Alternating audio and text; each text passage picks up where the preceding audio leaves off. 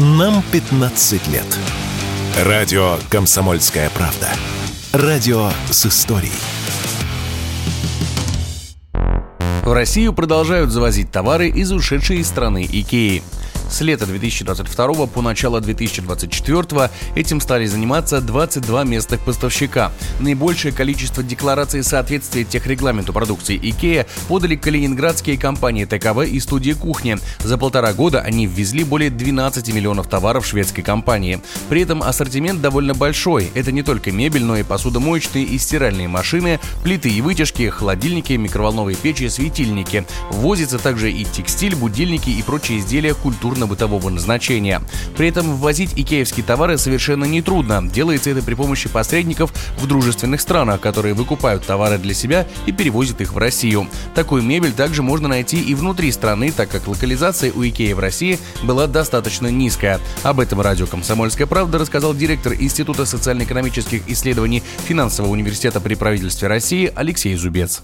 Икея как мебель не запрещена для импорта в Россию, поэтому э, вот хочешь и ввози. Если это речь идет о магазине Икея, который находится где-нибудь там в Латвии, он, скорее всего, поставлять сюда ничего не будет. Но если этот магазин принадлежит местным предпринимателям, то, в принципе, они могут делать, что хотят. Они могут купить продукцию откуда-то, собрать, выкупить и отправить в Россию. То есть к этому э, сейчас в Икее падает локализация. Товары не привозятся из Швеции, а собираются на месте. В России там стандарты изготовления этой мебели, они остались, фабрики есть, работают. В принципе, ничто не мешает взять и на этих же фабриках покупать ту же самую мебель по стандартам IKEA.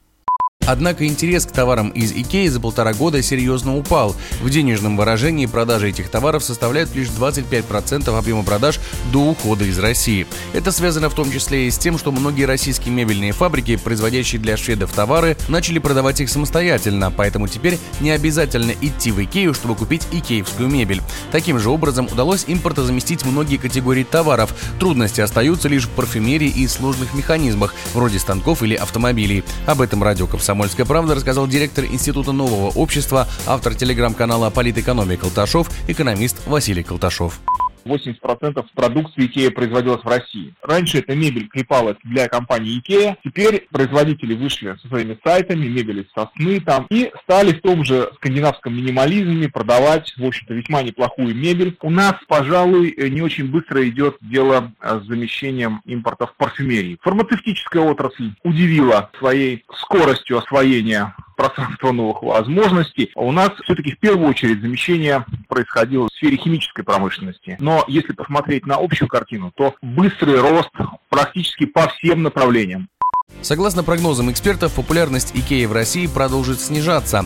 В этом году объемы поставок в рамках параллельного импорта сократятся в полтора или два раза. О снижении интереса к шведским товарам говорят и на маркетплейсах. Покупатели все чаще интересуются продукцией локальных производителей. Егор Волгин, радио «Комсомольская правда».